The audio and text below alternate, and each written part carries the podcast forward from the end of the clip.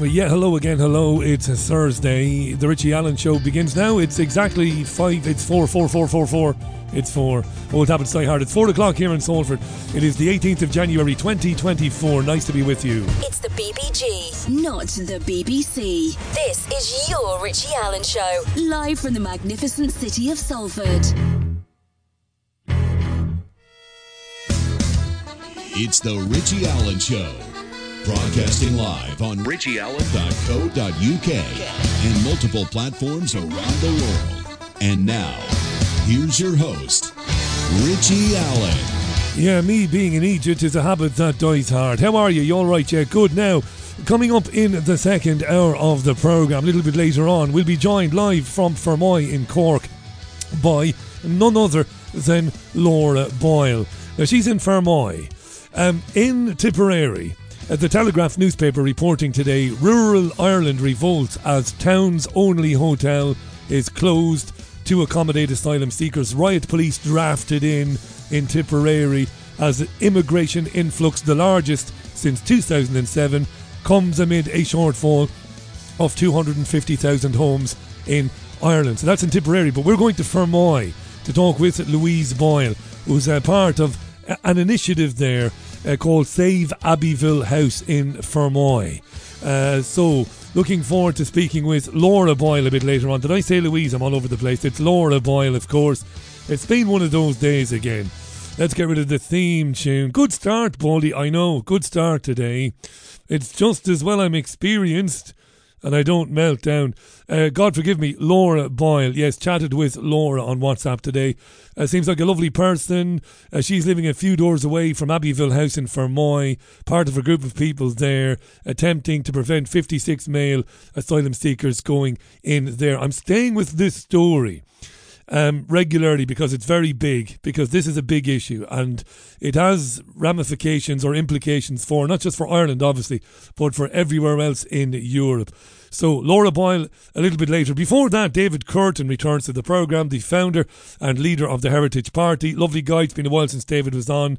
And I just want to chat generally with David about the big news stories of the week. I'm sure we'll talk about the goings on in the Commons overnight and the Rwanda plan and the silliness of that uh, with David and more. So that's it for Thursday. Good luck. I'll see you on Sunday. No, no, I'm sticking around for a couple of hours, is what I am doing. Let me tell you about something I talked about on the Papers podcast, which I don't always do. Um, I upload a podcast every morning called The Papers, which is pretty easy to figure out what it's about. It's about the papers. And there is a story that's been on my mind all day long The Mirror. And you'll find this at mirror.co.uk. So The Mirror is supposed to be a lefty newspaper. It's the newspaper of the working man and woman and the newspaper of the trade unions. It's supposed to be, right? Don't, don't believe the hype. None of it really is true. Anyway, it, it has a good story today. It's an exclusive. It's a well written piece, obviously very well resourced very well researched as well as resourced. And it's a story about how since 2010, one quarter of the UK's bus routes have disappeared. This is true. Now, this is crazy, right? One quarter. Now, you might think to yourself, well, this is. What, what kind of craziness is this? What kind of gaslighting? On the one hand, they're telling us, well, get rid of your car to save the planet. Cycle, walk, use public transport. On the other hand, they are cancelling routes all over the place and it's causing chaos for people. It's really really, really problematic for people across the country, meaning that they struggle to get to work. Not everybody drives a car, and not everybody can afford a car. A car insurance is astronomical, and the price of diesel and petrol is prohibitive too. So, a lot of people rely on public transport because they can't quite yet afford to own a car. So, you might think, well, if they are so desperate to reach net zero, what's going on? Why close routes? And I have a theory that I hope you can shoot down. You can blow it out of the water if you like. And I mentioned it on the papers this morning. I, my theory is is that nationalisation is on the cards. Now, as an old lefty trade unionist, I should be cock a hoop, I should be over the moon, I should be full of pith and vinegar, I should be turning cartwheels, all of that. At the idea or the prospect of taking back the family jewels, jewels from the dirty corporate bastards that um, bought them when the government sold them off, when Thatcher, Major, and Blair and Cameron sold off, and George Osborne, of course, sold off the family jewels. So I should love this, right? Great. Great. Take the water, take energy, take public transport, take it all back into public ownership. Yes. Get it away from the private sector. Yes, you would imagine I would say that. Well, not anymore, because I suspect something even more, something sinister is going on. I think when we talked for years, so when I, long before I was an independent media content creator, I was a journalist in the mainstream. And I had to keep my political leanings to myself. Obviously, you had to be objective, and I did. I did it quite well, if I do say so myself. But of course, again, my politics in private would have been on the left. And I would have talked a lot about how public services were being, excuse me, were being basically left go to rack and ruin and were left fall apart deliberately so that the public would get so sick of it they would accept privatization. And I think to some extent or to a to a large extent that is true. We saw this in the 70s and 80s. It was a classic tactic by the governments of the day. You want to privatize something, well first of all make it very very very unworkable to the point where Joe Public gets so fed up of it and you say, right, let's sell it off because this company has a good track record of running whichever utility, whichever, whichever family jewel um, it was at the time. And I would have said, look, they deliberately wrecked the stuff. It's problem reaction solution. And I have a feeling that we're seeing problem re- reaction solution in reverse with the cutting of and the culling, if you want to say culling, of bus routes around the UK. I think they are provoking a clamour for nationalisation of uh, transport. I really do. Now, of course, I have no evidence to support this, and I might be wrong because, uh, well, you know, even though I was only wrong once in my life, and that was when I thought I was wrong, I could be wrong again. So this, I, I could be wrong. So nationalise the stuff, and then great, they're nationalising it.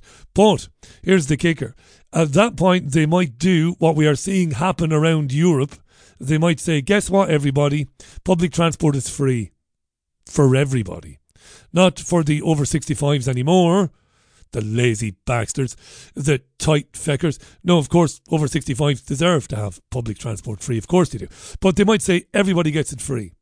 And we're giving it to everybody free because we are on the verge of climate collapse, floods in Kuala Lumpur, uh, rain in Timbuktu, and it's all of our fault because of all the CO2 we create. Um, the planet's about to die if we don't do something immediately. We cannot wait till 2050. So, therefore, we're going to give everybody unlimited public transport, you know, national train travel, local travel, maybe not national, maybe not, maybe not initially, but um, public transport for free in the city which within you reside. So you live in Manchester, great. You can get any of the buses, any of the trams, and even the trains in Greater Manchester if you need it for free. But you've got to give up your car. And I know that sounds a bit sensational, and I try not to do that on the Richie Allen show, but you never know. You never know, do you? So, what do you think of that? Shoot it down. Now, as it stands, I cannot um, my internet provider, I have a designated line into BBG Towers. I'm actually with Virgin, not that it matters. I cannot get on richieallen.co.uk. I cannot access my webmail. Um, I know that other people can, but I can't get on it. That means if you send me a message through my app today, I can't read it. But using my telephone, uh, my smartphone, I can get onto my website through 5G. I don't understand this. So if you'd like to send a message to the programme, go to richieallen.co.uk where it says comment live, leave the message and I will read it. It will pop up in front of me. Okay? So richieallen.co.uk where it says comment live, leave me a comment today and I will read it. If you send one through the Richie Allen Show app, I won't get it. My pal Hayden Hewitt has been doing his best to figure out what's going on with the website um, it's a DNS issue, I believe. In some parts of the world, it's it's writing itself or something. It's routing back around the world. I have no idea. At the moment, I can't get on it through my broadband connection, but I can get on it through my ridiculous smartphone. So there you are. Okay, let's leave that there. So, what do you think? Is there any? Is, do you think there's anything to that? To that idea?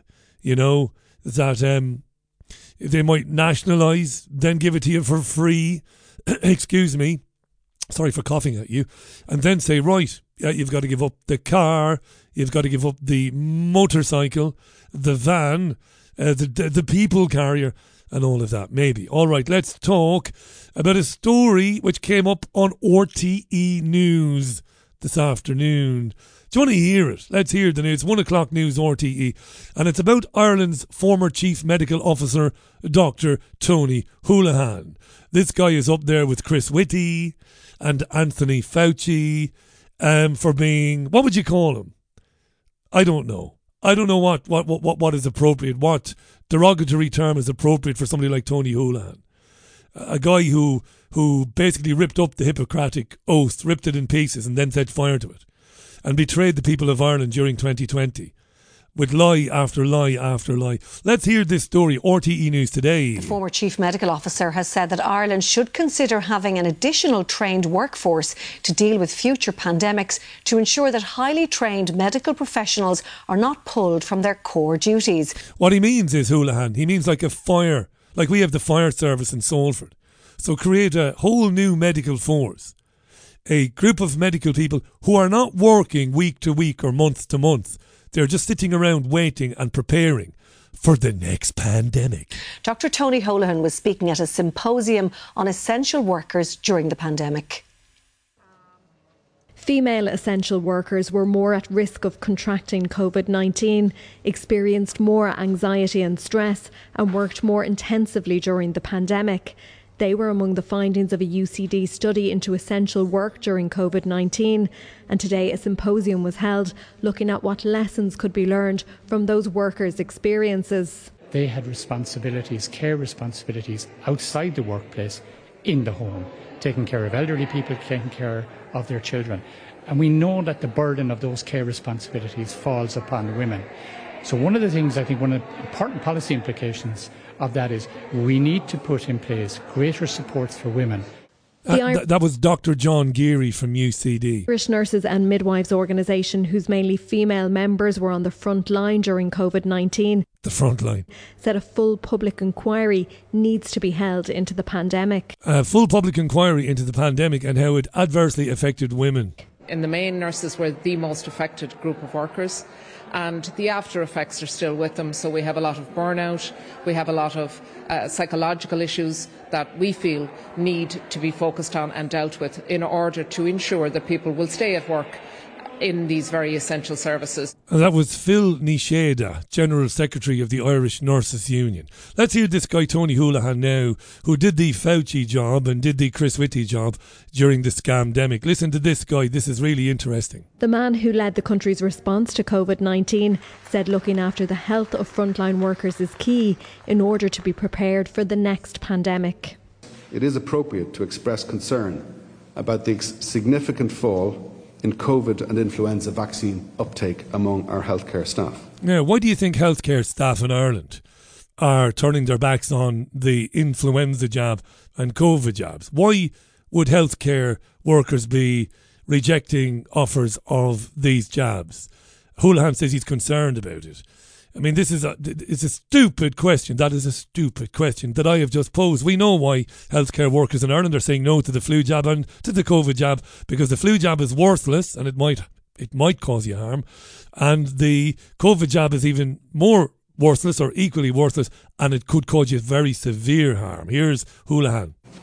If healthcare staff are not being vaccinated, how can we expect the wider population to be vaccinated? Exactly. So well done to the healthcare workers who are rejecting these vaccines. And let's hope that the news that healthcare workers don't want it trickles down to the rank and file of the Irish people, the great unwashed, because they might reject these ridiculous and dangerous vaccines too.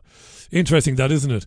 Great concern that there's been a huge fall in the numbers of healthcare workers taking the flu and COVID jabs. Yes, of course, there's been a huge fall. They're not stupid, you see. They have eyes, they have ears, they know. This made me laugh. And you know, look, while I have very strong opinions about Palestine and the rights of the Palestinian people, um, I, I, I do my best to see things from all sides. I, I've always done that, even though I will always support, you know, the the rights of the Palestinians to have their own state, their own home, and to be left alone and to get on with it. But anyway, you you might remember not too long after October 7th and the Hamas attack, which is for me remains very problematic, but I won't get into that now. And what I mean by that is the circumstances around it were very curious. But of course, very, very soon thereafter, Israel began the genocide and it's carried it on now for more than three months, right? Anyway, you might remember that when the very first protest took place in London, tens of thousands, if not a hundred thousand, took to London, the very first one to protest against what Israel was doing, there was a tube driver who uh, took his um, his his uh, his what, what did they call it? They talk into it's almost like a CB. You know when they talk to the passengers, the tannoy maybe I don't know. But anyway, he's in he's in the cab. He's in the front of the tube. He's driving the tube, and he takes his uh, little thing and he says, "Good morning, ladies and gentlemen." And then he starts chanting "Free Palestine." Remember, remember. But he was unlucky because there was a Jewish woman on the tube who happened not not unlucky that there was a Jewish woman on the tube, but that the Jewish woman was a journalist and she dobbed him in and made a big song and dance about it, so he got suspended. He's back on duty. Anyway, thank God for that. He's back on duty. And of course, the conservative media is absolutely sick. The hypocrites, they're gutted. Gutted. Uh, because they shill for Israel, they shill for genocide. So it's debatable even whether they mean it or not. But anyway, here's former Tory advisor, guy called James Price on Talk TV. He is not happy that the tube driver, who has not been named, returns to drive his tubes today. If you're a Jewish person in London on the tube, what are you going to be feeling at this point, right? You're already seeing that hundreds of thousands of people, and it's not just uh, a, a, legitimate cause that these people are talking about. So many of them now are saying, "Oh yeah, we love the Houthis as well. We love it when people go and, and blow up shipping that's going to, you know, affect medical supplies and all the rest of it." Who said that though?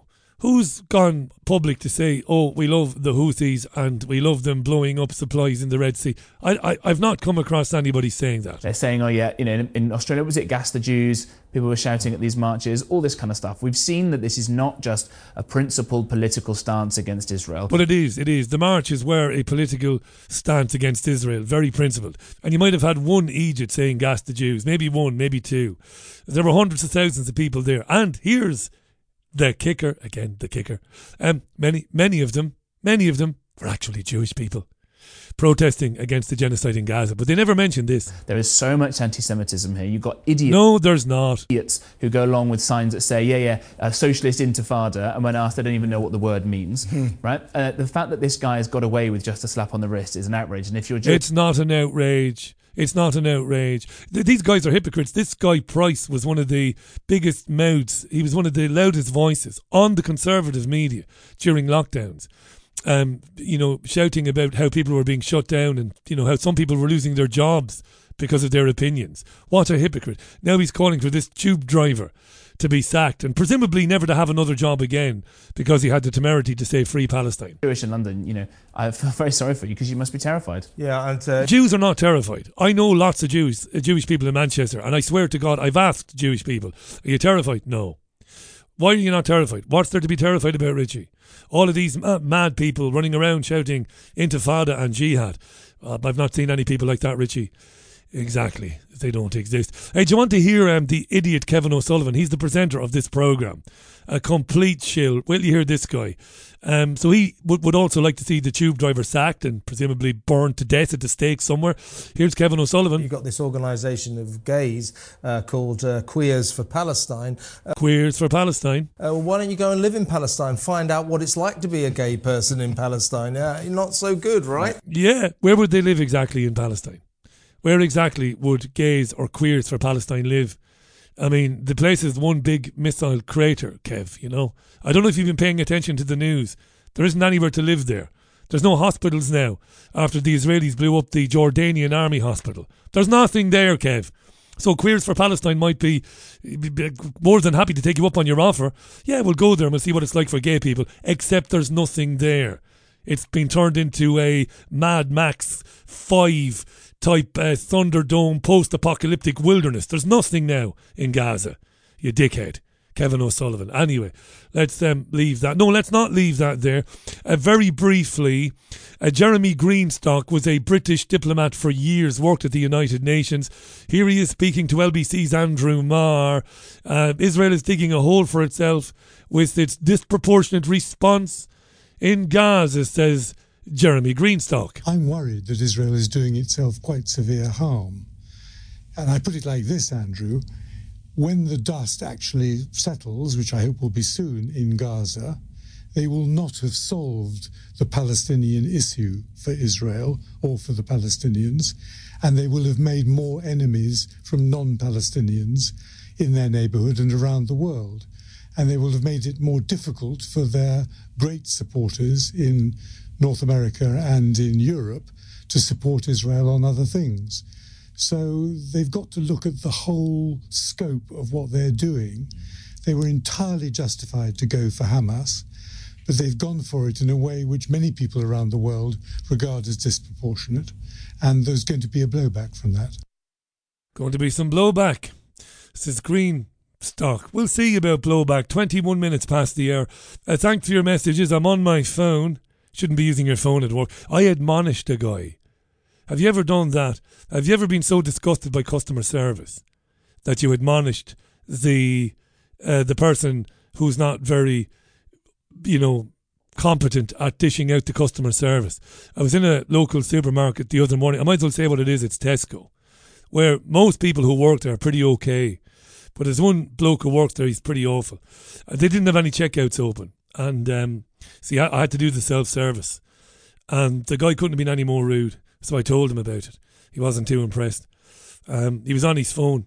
I was asking him questions. And he wouldn't. He wouldn't look at me. He was on his phone. He was on his phone. I said, "Listen, would you mind putting your phone away and answer my question, please?" And uh, he refused to look at me. I couldn't get over this. I'd never seen anything like it, to be honest. Anyway, um, have you done that before? Have you called somebody out for poor customer service? Um, I'm not I'm not a real bastard. I wouldn't take it any further. I mean, I wouldn't be calling for the manager or anything like that. But I told the guy he was pretty useless. Anyway, Davy says, Richie, if they nationalise transport and ban the car, the van, etc., there will be a lot of scrap metal lying about. Maybe it's time to get into the scrap metal business. What do you think, Davy? Well, I'll go into business with you, Davy. If you've got the initial capital to get the to get the yard, we need a yard, Davy. We need a big yard and we need some of those big crunching machines that crunch the cars. Yeah, I'll go into business with you, BBG Davy. Scrap. Uh, Christopher says, for some time now, public transport has been very cheap or even free.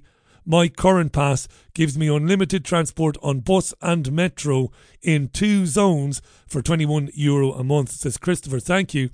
Lucy says, um, I think you're onto something regarding the nationalisation of public transport, she says. And then says, I'm dealing with two vomiting teenagers today. Any listener tips to make them better would be appreciated. I'll give you a tip, Lucy. Tell them to shut up and get, get up to bed. Shut up and get up to bed. I don't want to be listening to you complaining about vomiting. And then clean up after yourself. That's what I would say, Lucy because I'm a heartless bastard, me. Uh, Patricia says maybe the solution is 15 minute cities. That way, who needs cars or public transportation? Everything is so close people can walk or bike. And Patricia has taken my idea and, of course, she's advanced it even further. It's exactly what I should have said. Yes, Patricia. Because while they nationalise or they, they, they may very well nationalise public transport completely, they may they may also take steps to ensure that um, whatever people need is within 15 minutes of their front door. So when it comes to selling the idea of getting rid of your car because um, we're, we're going to give you a metro and a bus pass so you can travel within your city um, for free so long as, you, long as you give up your car. I'm with you on that, uh, Patricia. 24 minutes it is past the hour. Keep these comments coming in. Uh, it's richieallen.co.uk and it is comment live, the best way uh, to reach me today. Okay, was there anything else that I wanted to chat about in this uh, news rundown? I'm not sure there is really. I'm not sure there's an awful lot for you really. Um, as I said, the Telegraph is reporting today that riot police drafted in to Roscrea in Tipperary. It deals with that story, The Telegraph, but also um, does a pretty good job of explaining what's going on around the country and why immigration to Ireland rose by 32% in a year. I mean, that's amazing, isn't it? Uh, more than 140,000 in the year ending April uh, 2023 at a time when there is a shortfall of a quarter of a million homes in Ireland and rent prices in Ireland are astronomical. Yes, they are. Right, it's been 20 years since I lived in Ireland, but I, of course, know many people uh, back home and things are crazy there.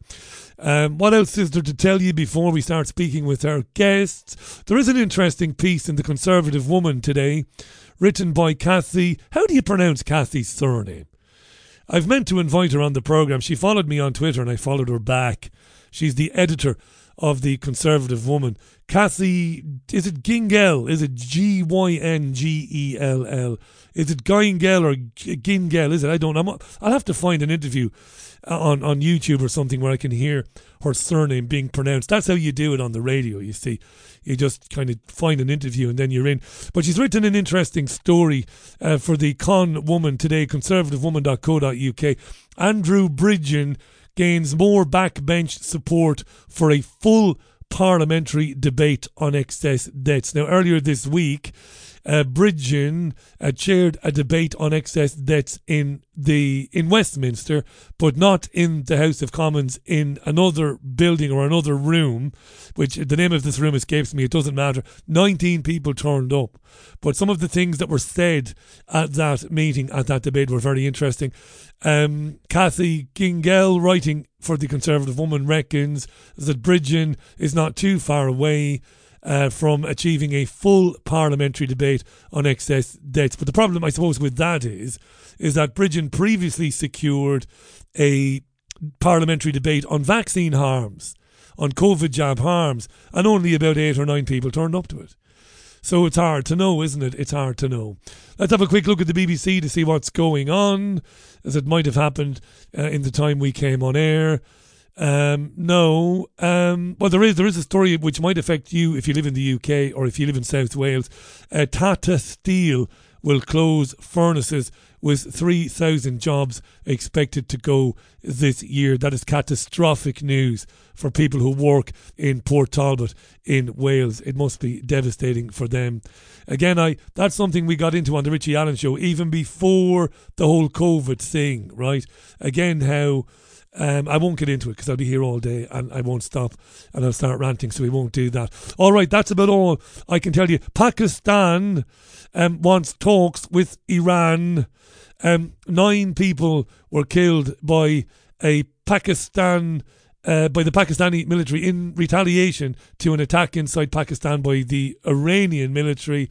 Uh, the Pakistanis are saying we need to talk about this before it escalates. That's all I can tell you about that right now. It's time for a tune. I'll take a tune. When we come back, we will have David Kurten on The Richie Allen Show. And I'm looking forward to that. A little bit later on in the second hour, we'll be joined by Laura Boyle from Fermoy in Cork. And that's to do with the overall issue of mass immigration in Ireland or uncontrolled immigration. Time now is 28 and a half minutes past the hour.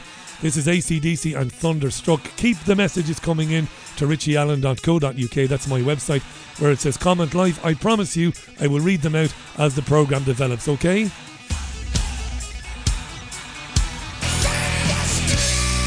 Thunderstruck from ACDC from the album The Razor's Edge, which is a massive album. Around about 1990, 1991, I can't remember. Uh, while we're waiting for David, and I think uh, David might be shortly, might be slightly delayed. It's been one of these weeks, I swear to God. If you had any idea, this program has been on air since September 2014. And um, things happen in, you know, little bursts. When things go wrong, we've had a couple of issues this week, haven't we? They tend to happen in, in a cluster in a short space of time. Again, th- th- there should be academic interest in this. Why does it happen like that? I don't know. But it's one of these weeks. But it gives me a chance to tell you something or to share something with you, um, which I meant to do before. I get a lot of uh, correspondence from people who've got something that they are doing, like an event or something, and they ask me, would I give it a mention or give it a plug? Um, but I have a rule about that. I've never spoken about this on the program, so here goes. If you're running an event, okay, and it's related to raising awareness about the issues we discuss on this program, if you're running an event and if it is free of charge, I will give it all the mentions in the world. I will mention it for you and I will push it. However, if you are running an event and you are selling tickets, I'm not going to do that for you. Um, you can advertise with me. You can reach out to me and say, Richie, I'm running an event and um, I'm selling tickets for it. I've got a website. We're selling tickets. We've got performers coming. Would you promote it? Yes, I will, but for a price. And that's perfectly understandable. So I'd like to just clear that up because I had people coming to me recently saying that they were doing events around the country, uh, ticketed events where people are being charged 25, 30, 40, 50 quid. So would you give it a plug, Richie? Uh, no, I won't um, give it a plug for free. Um, you know, the Richie Allen Show needs to survive. It needs oxygen. But if you're doing anything for free and it's entirely voluntary, it's sorry, it's entirely you're doing it on on a voluntary basis and it's out there for anybody to attend and there's no money involved. Of course, I will do it. I've always been happy to do that there was a time when there was a bit of a community notice board thing where I would find events going on, talks going on, which were free to attend, and I would mention. So just to clear that up, if you've got something you are doing and you're selling tickets for it, and it is an enterprise, of course I'll help you promote it, but there is a fee for that. So uh, you know now anyway, okay? So no offense needs to be taken in the future when I say no. no, not unless you pay me. Okie dokie. Uh, David tells me he's on Skype now. I bet you David Kurten has changed his Skype details. This happens as well. We're having one of these weeks. What a week I'm having. Eugene Levy famously said in the film Splash. Um, okay. I, I'm just going to have to take another tune. He's telling me he's there, he's available, he's ready to rock and roll, he's ready to go, but I don't think he is.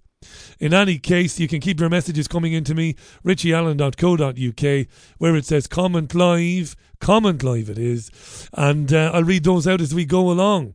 I do believe uh, no, he's not there. David isn't there. So I'll tell you what I'll do. I'll take another tune, and then we'll find out if he's using a new Skype account, which he might very well be doing. And if he is, we'll connect with that, and then we'll crack on. Right. In the meantime, here is music from the truly great, the truly great Wet Leg. It's Wet Leg, and Chaise Longue.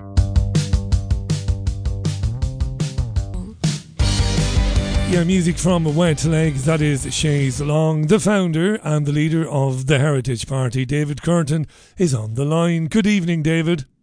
Hi, Richie. How you doing? I'm really well. I think you've changed account. That's what you did on me. You set me up there today.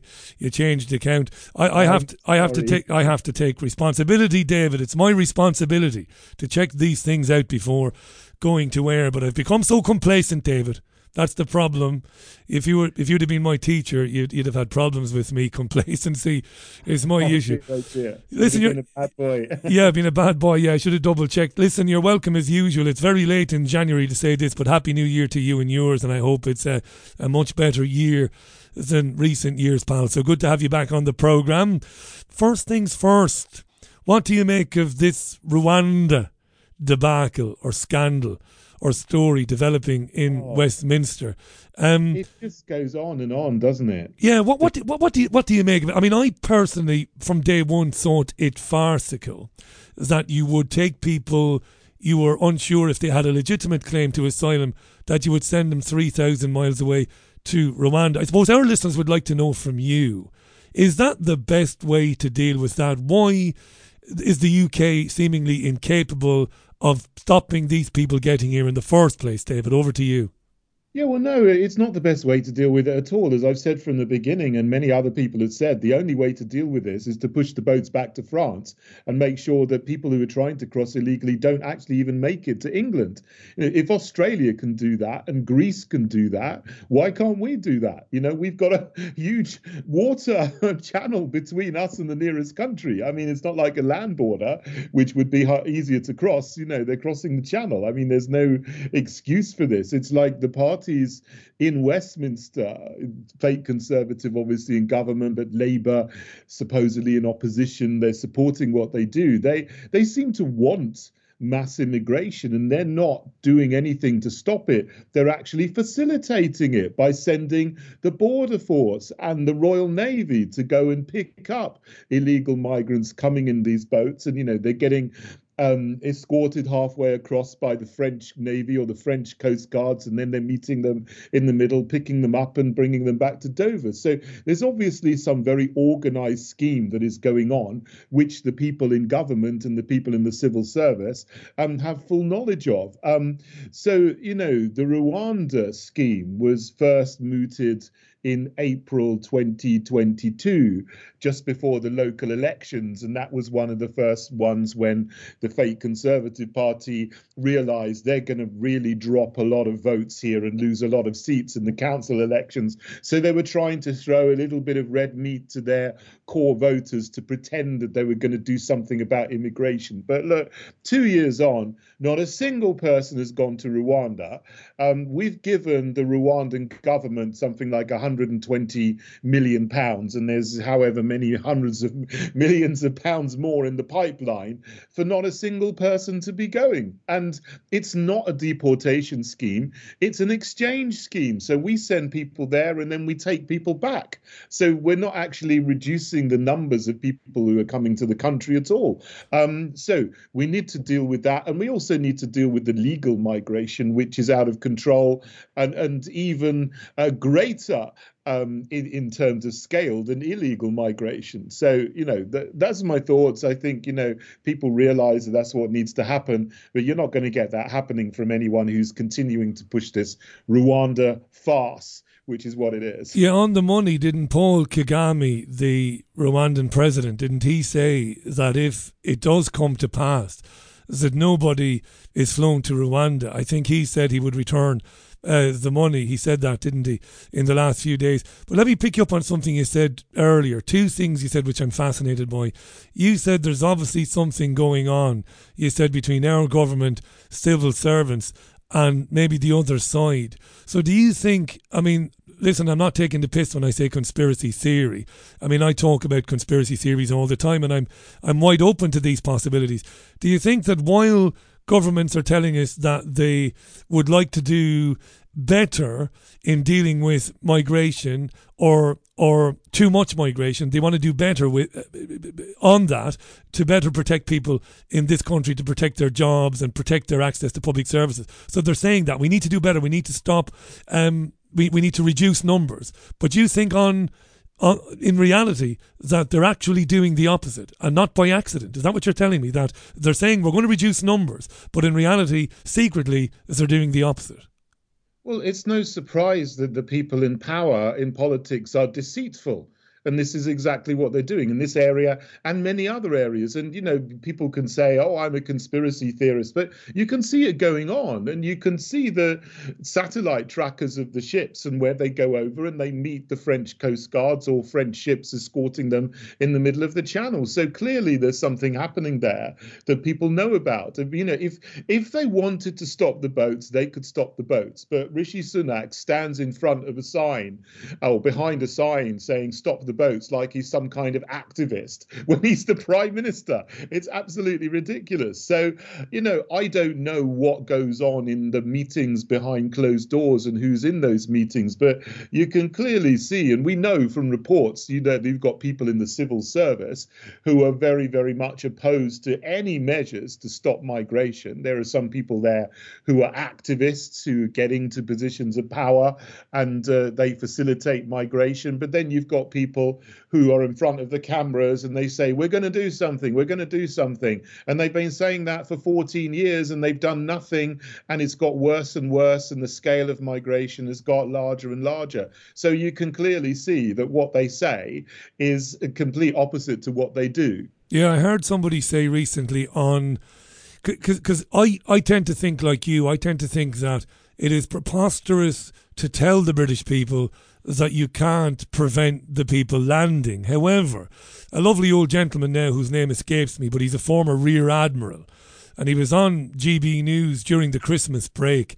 And I thought he made a good point when he said it's incredibly dangerous to ask Royal Navy vessels to go out in bad weather, in freezing conditions, and try to turn around dinghies that might not be the most seaworthy vessels in any case. To try and turn them around and push them back is dangerous, this guy said, and it might lead to fatalities. What do you say to that, David?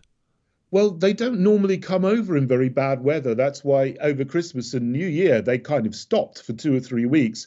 But that was because the weather was really bad. It was really cold. It was really choppy. But the majority of them tend to come over on calm days when it's sunny, when there's not big uh, tidal flows and you know waves and so on. So it would be safe for them to go out when the majority come over and push them back when the conditions are calm. So you know I don't see that that is a big problem, to be honest. As a Christian man, right now, I'm agnostic. I don't know where I am. I'm finding my spirituality, and I, I'm not saying that in jest, but I know you're a man of faith and you're a sincere man.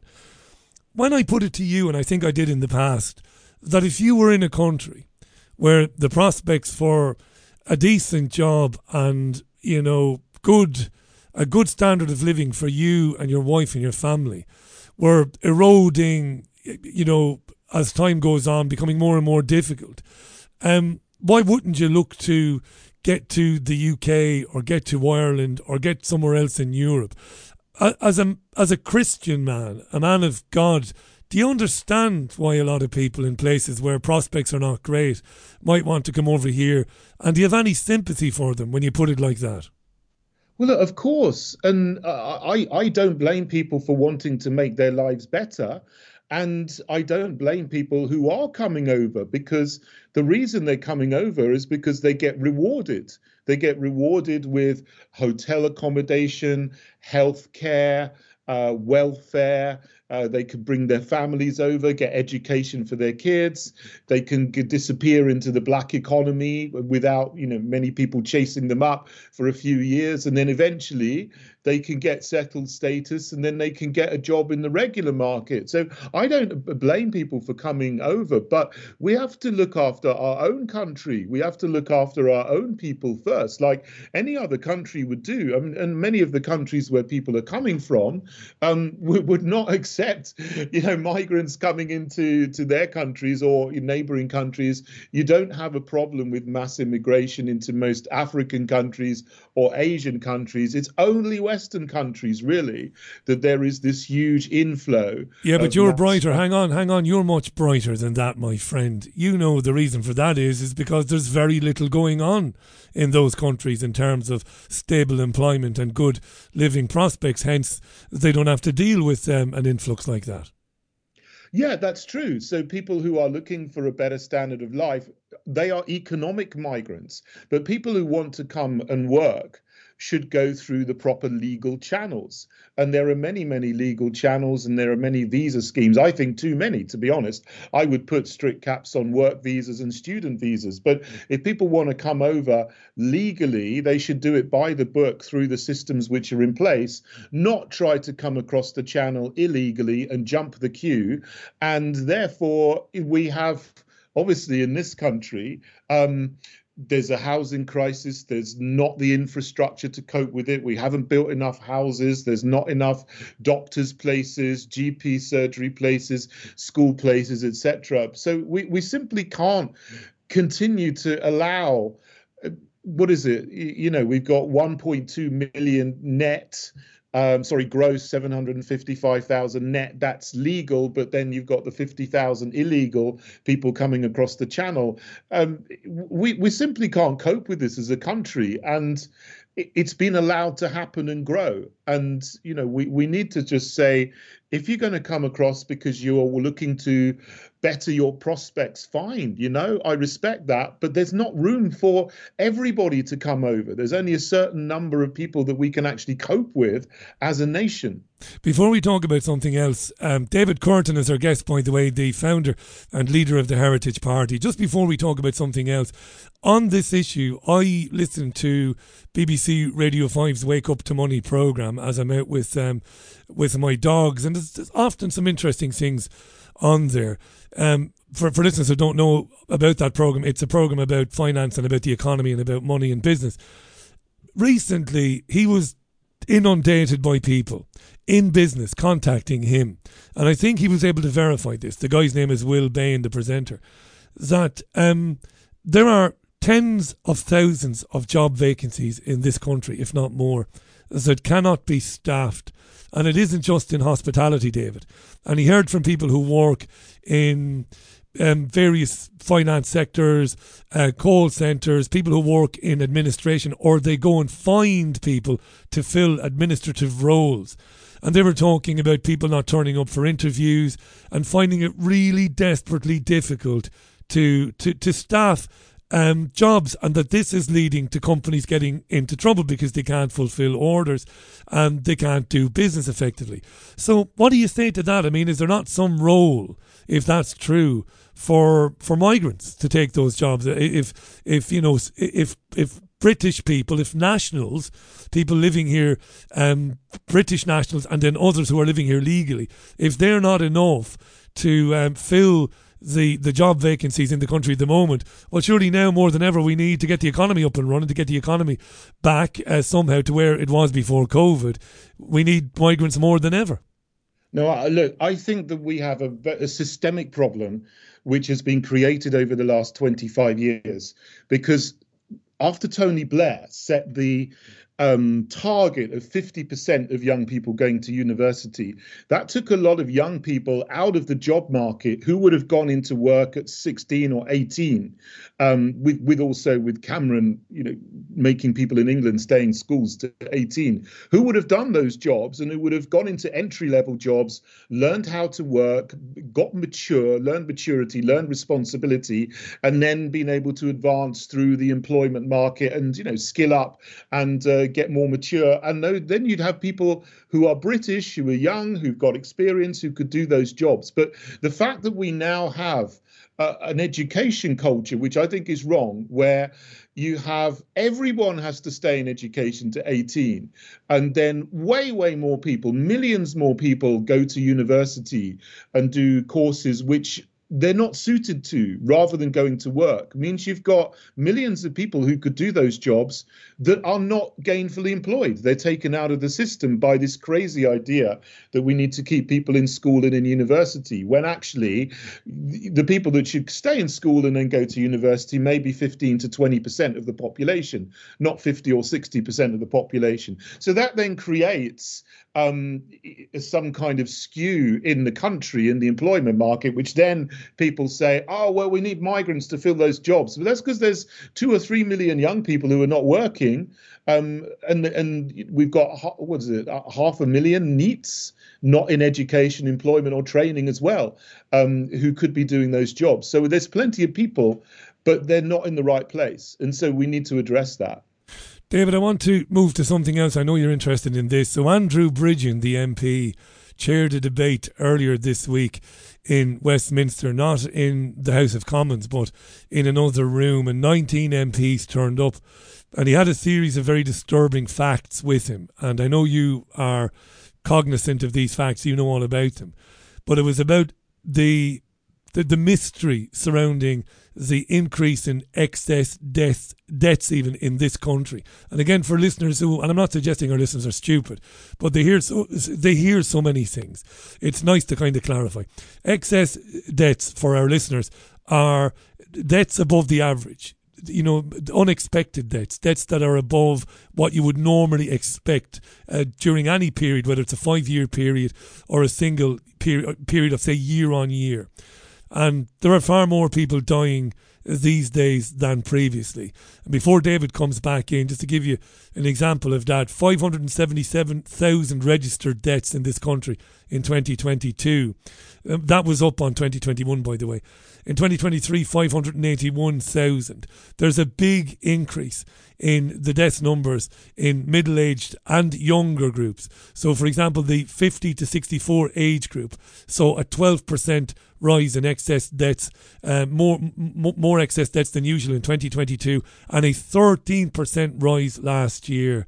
Something is very wrong, David, and yet, despite the fact that social media was ablaze with um, Andrew Bridgen's debate, uh, Kathy, I can't I can't pronounce Kathy's name. You might know better than I do. Kathy, who who, who edits the Conservative Woman, um, she said, and she's right. To, for, for shame, not a single commercial or national newspaper or radio or television station has mentioned this. Something is very wrong, isn't it? It is. It's appalling that the mainstream media is not even mentioning it because here you've got an event in Parliament which is addressing something that should be of great concern. And, you know, I think I looked into the figures and I think the average number of deaths in the UK was something like 536,000 over the period 2015 to 2019, so pre-COVID. So, you know, the figures you're, you're saying, we've got 40, 50,000 excess deaths a year in 2022, 2023, that's which right. is, you know, over 10% percent Um, th- that's very, very concerning. And, you know, doctors and experts say they're baffled, but I mean, anybody who's looking into it can see that this is um, concurrent with the um, rollout of the experimental injections, as they should be properly referred to. So um, there's uh, lots of evidence for this, and there's so much evidence for how they are causing injuries and how they're causing harms and causing deaths as well. Um, it's no mystery to me and anybody who's looking looking into it and he's got half a brain. So it's really good that there's this event was in Parliament to highlight it. And you know, 19 MPs going along now. That's great. I wish that they would have spoken out before the rollout happened, you know, so that they could have prevented people from getting injected. But many people have, and, and we're living with the consequences now. But at least, you know, people are starting to realize that these things are harmful and uh, people are not going to get boosted, whatever, at the moment. So um, that's something, but it should be given more coverage and, and should be taken much more seriously. No doubt. You, you're hearing anecdotal evidence in London, aren't you, about well, about two things. One, that the jabs are causing harm, but also, I, I mean, I'm he- hearing anecdotal evidence around Salford that, you know, even people who never heard of the independent media and who always trusted the establishment. I'm talking about, you know, middle aged and older people. In their droves, they are refusing the boosters. Are you hearing that too? Is that people are yeah. kind of wising up to it? Outside the media bubble in in everyday life you know in the pubs in the coffee shops in the cafes in supermarkets where people meet almost everybody knows somebody who's been harmed by this now. I mean, I, I didn't so much in 2021, but now, you know, I'm, I'm increasingly hearing of more and more people that I know or friends of friends who have, have got vaccine injuries and even died after having an injection, you know, who were well before they've had it and then they've got problems with cancer or problems with their heart and, you know, their problems with their breathing, all kinds of things. And so, so you, almost everybody knows somebody now who's been affected, and that's deep down, even if they're told, oh, no, it's nothing to do with it. People know. People understand that, you know, they were well, they had an injection, then they weren't well. And so, you know, that wasn't any kind of mystery disease. That was cause and effect. And that's what people are seeing uh, increasingly. And that's what people are understanding in real life away from the manipulation of the media and the government. Can I ask you before we run out of time today? It's good to have you back on. I look forward to speaking with you this year, David. Thanks for coming on. You're listening to David Kurten, a politician who founded and leads the Heritage Party. As usual, I'll put links to where you can find David, even though many of our listeners know all about David, they know where he is. But uh, the Heritage Party website, he's also on Twitter. It's at David Kurten, that's K U R T E N. There's a bit of a movement around Europe bit of a rejection of um, I don't know what we could we, we would call it a rejection of the same old, the same old. People the turning world away. Order, maybe. yeah, you could say it like that. A rejection of the new world order, a rejection of the reason we're seeing it everywhere. Is that we, we could even talk about farmers' protests around Europe, in in Germany, in the Netherlands, in the Republic of Ireland as well, where farmers are saying, you know, they're seeing what's happening. Farmers, they're seeing that their livelihoods are going to be completely taken uh, out from underneath them based on a spurious claim. In my opinion, it must be said, is that um, you know, human beings are causing catastrophic climate change, which I do not believe um, is happening. But that's just my opinion. David might see it differently. But we're seeing this all around Europe, and we're seeing it, of course, in Central and Latin America as well.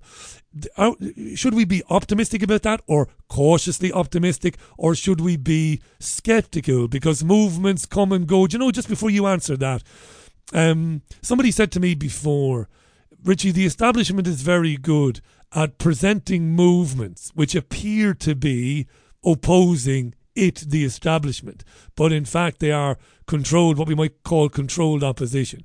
So, so what do you think of that? Should we be optimistic or cautiously optimistic about this kind of um, big rising uh, against uh, the New World Order?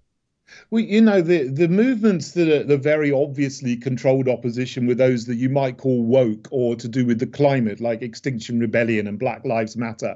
I mean, you know they're funded and it's all orchestrated by the establishment to advance the woke agenda, if you like, and advance um, Agenda 2030 and all these kind of things. Um, with the people who are for freedom, uh, you know, I was very much involved in the freedom movement in the UK in 2020 to 20 2022. And there were so many wonderful, wonderful people who went uh, into the rallies and, and marched together. But, you know, you do have questions about whether some people who were there and were involved were actually state agents trying to make something and control the movement and, and lead the movement. You know, as Lenin said famously, um, the best way to control the opposition is to lead it. And, you know, I did see people that I thought were obviously agents of some kind, you know, there to lead people a certain way up to fighting freedom, but then lead them off into a cul-de-sac. And you have to be careful about that. But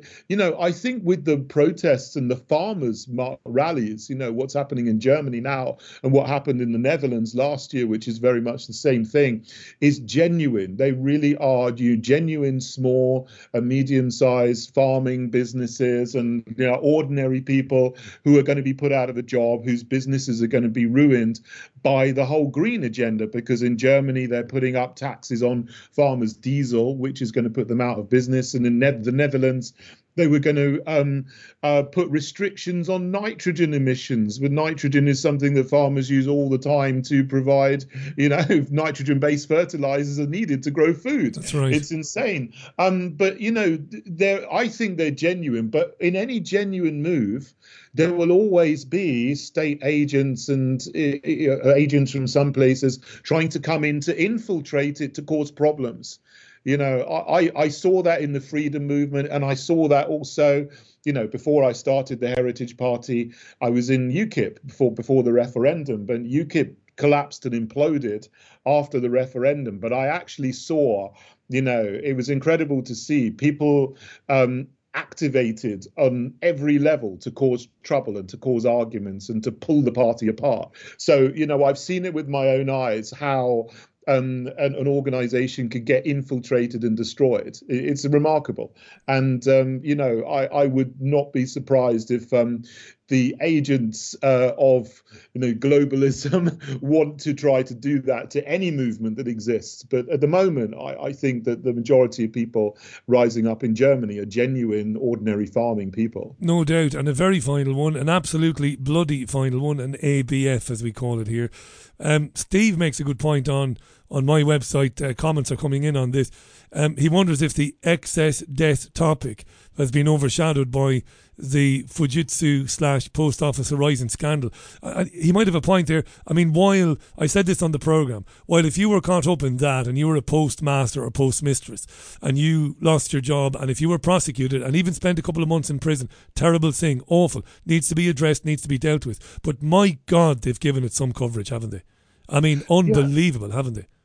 The, yeah, they have, but you, you, know, I think people are really uh, appalled at what's happened to these people. And when you have, you know, human beings in, you, you know, you can you can focus on one particular human being, and it's you know the Mr. Mr. Um, Bates versus the post office. You've got one person there who's, you know, a drama's been made about them, their case, and and people can see the humanity of one person and how their life has been destroyed, and then you understand that's happened to hundreds of people people and so people can see that and and they get emotionally involved and and obviously you can see how horrendous this is when you've got people that you can see and relate to and empathize with. But the thing is with this, I mean, it's a really important issue. The excess deaths is a really important issue. So is immigration. So is the Epstein trial.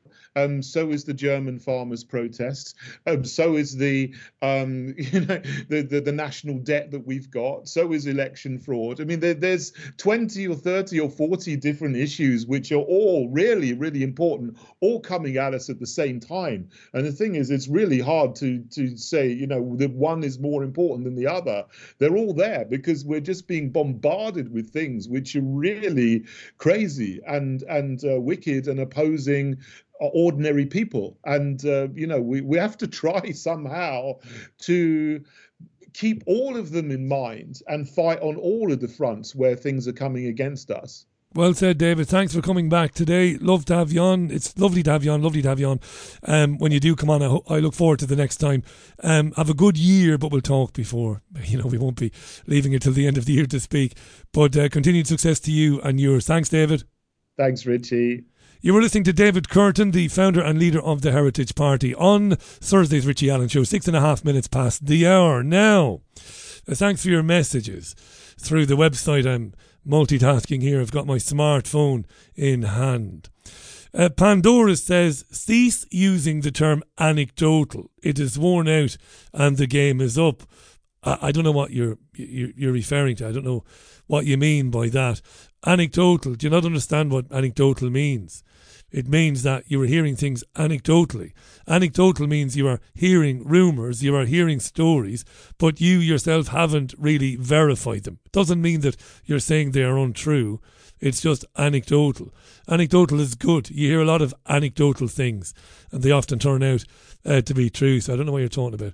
Uh, Colin says David is right. Come legally asylum seekers. If you want to come, they can be vetted then, and we, says Colin, we uh, can see if they've got anything to offer before we offer them anything. Otherwise, they are a drain on our resources, says Colin. Thank you, Colin. Jim says, Richie, I think when Starmer gets in, every major city in the UK will have its own ULEZ. Then, after a year or two, uh, towns will introduce it as well. Um, a lot of county councils are going bankrupt in the guise of climate change. Uh, it'll be another way of restricting our movement, says Jim. Thank you uh, for that, Jim. It's Thursday's Richie Allen show. I think I've said that. It's nearly eight minutes past the hour of five o'clock. Uh, joining me shortly from Fermoy in Cork will be um, Laura, Laura Boyle. Tell you more about her in a minute. In the meantime, it's time for more music. So at the moment. I can't access richieallen.co.uk, meaning I can't receive or I'm not receiving any messages which are sent through the app. I'm sorry about that. There isn't anything I can do about it for the moment. Hopefully, it'll be resolved by the weekend. If not, we'll improvise, adapt, and overcome. Here's music from The Who then. And this is Baba O'Riley. Back with my next guest in a moment, and your comments too.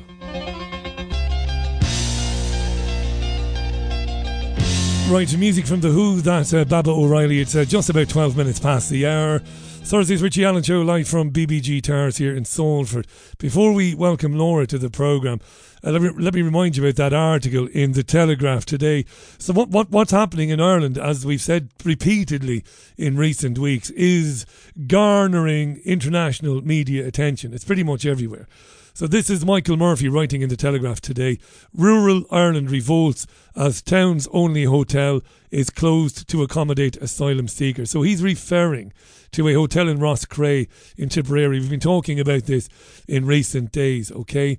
Where there's been a protest against the housing of asylum seekers uh, there. He talks in his article, does Murphy, about riot police being drafted in uh, to deal with it to facilitate the housing of uh, these asylum seekers. And then he makes some interesting points in his article, which, to be fair, you don't hear on the British broadcast media because Sky and the BBC has reported on Ireland, but it isn't giving you the hard facts. And Murphy does. Here's the hard fact, or, or the, the, the most salient point, right? Immigration in Ireland rose by 32% in a year. Uh, that's April 22 to April 2023. That's amazing. 140,000 people arriving in the country. Okay, 13,000 asylum seekers and nearly 100,000 Ukrainians have arrived in the country. Um, he writes that this is the largest influx of people since 2007, and it's happening while there is a shortfall of a quarter of a million homes in Ireland and astronomical rent prices. He goes on to write that it is happening around the country. It is happening around the country. It's happening in Fermoy in County Cork. I came across a really interesting audio clip, which I can't share with you right now, but we'll talk about it um, anyway in in in, uh, in the next few minutes. And it was with um, with with Laura Boyle. Now Laura is uh, an activist to protest. She's in Fermoy in Cork. She's originally from uh, Kerry, Tralee, I think, and um, she is living only several doors away from Abbeyville House in Fermoy. There are plans to house up to 60 uh, men in this particular uh, hotel, and there has been a protest there, and it's been ongoing for some time. Let's welcome to the programme Laura Boyle. How are you doing, Laura? Welcome. Hi, Richie. Thank you for having me. Great to be on. No, it's nice to have you on. Thanks so much. Um, interesting stuff by Michael Murphy in the British Telegraph newspaper today. It kind of really accentuated for people just why there is so much um, um, concern, I suppose, in Ireland amongst Irish people about the influx of people into the country. A 32% rise year on year, April 22 to April 2023 and at the same time that massive shortfall in accommodation. It's nice to see that because a lot of the stuff you read in the international media um, is painting this in you know in terms of black and white.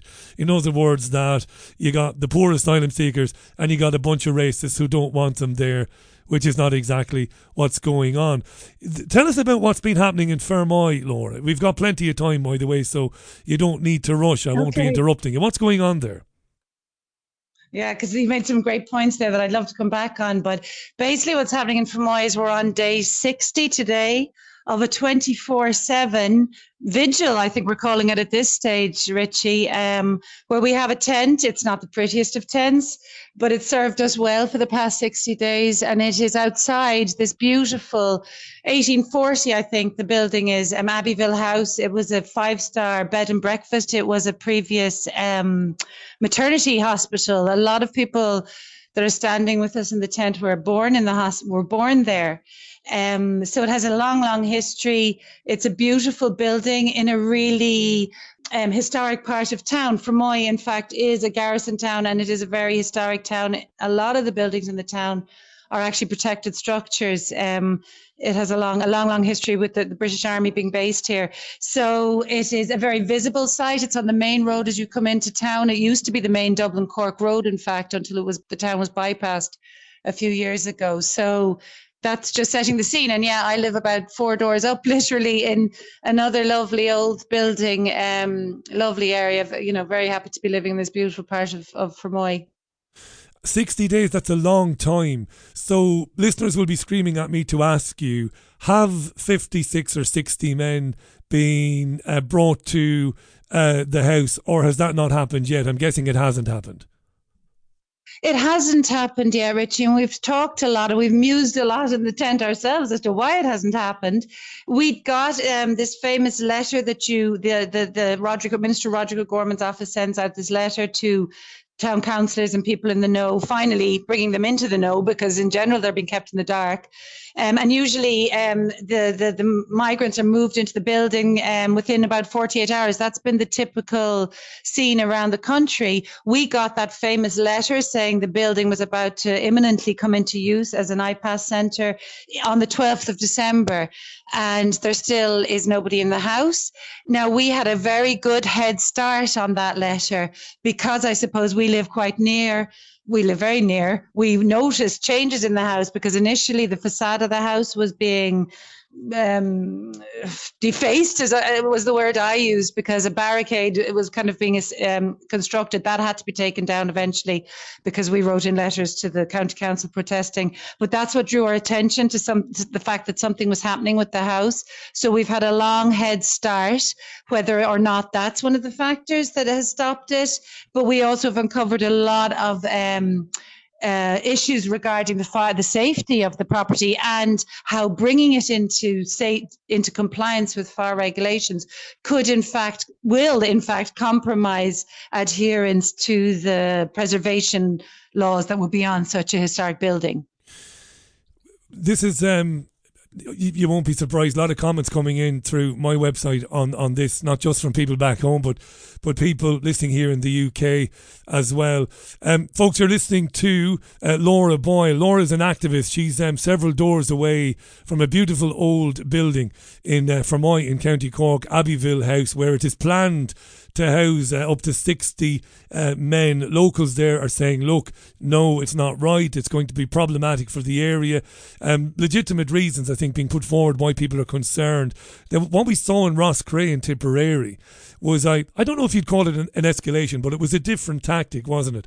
They eventually decided to put um, families, uh, women and children in there. Um, I, will ask you about that in a moment. If you suspect they might change tack with um, Abbeyville House and they might do the same, they might decide to say, right, we're, we're, we're not going to put men in there, we'll put families. But they turned up pretty heavy handed, the police, um, to kind of force you know the the issue and, and, I suppose to kind of forcibly push these people into the uh, house in Roscrea. Are you expecting anything like that, Laura? Is that what, what are you prepared for that if that happens? I, I, first of all, Richie, you know, maybe I'm an activist, but I am a mother and I, I, work full time. I don't want to be in this situation. None of us do. Um, and it is quite scary, to be honest. Speaking as a woman and as a mother, um, I find the whole and everything that happened in Roscrea very upsetting and very scary. You can still hear me? Loud and clear. Yeah. I'm, Hello. I'm, yeah, I can hear oh, you. Yeah, sorry, sorry. I'm there. Um, sorry. Um, but um, what was I going to say? I, I, I kind of had this maybe naive belief in the past months that they would never, our, our, our police force that's, you know, charged with being our protectors would never do that to us. I, I really felt, and I, I guess naively, that there's no way that they would stir, you know, stir, um, stir people's emotions to that extent and be so heavy handed. I really felt that they wouldn't do it and that the optics would be terrible. Uh, but the fact that they did in Roscrea has really made me wake up and realize that it must be, and I guess it could be, the desperation of the situation. Apparently, there's there's four or five hundred people asleep in tents that have come into the country um, since the start of um, December. So clearly, the situation is reaching desperation stakes, and the citizens, um, and I, I include all the people that are currently living in the country, and we have many people from all over the world supporting us in our campaign. You know, it's just it's just to, to hell with them, and we've got to get these people in come hell or high water. But still, I believe the use of children and the way it was done, the children were weaponized. It was an unfair situation to put them into. I do not blame the people that were standing there. They're people like me. They're people like m- people I am with in the tent outside Abbeyville. We are good people. We're not violent people, and we're largely welcoming. And I mean, I've met the salt of the earth in the past 60 days. But if you bring, if you arrive so heavy-handed, and I was corrected this morning in a in a, in a different interview because I also said riot squad, and apparently I, uh, it's a public order there's a nuanced, slight difference there, but still, to all intents and purposes, and to me, looking at it online, I was saying, "Wow, this is scary. These guys look intimidating."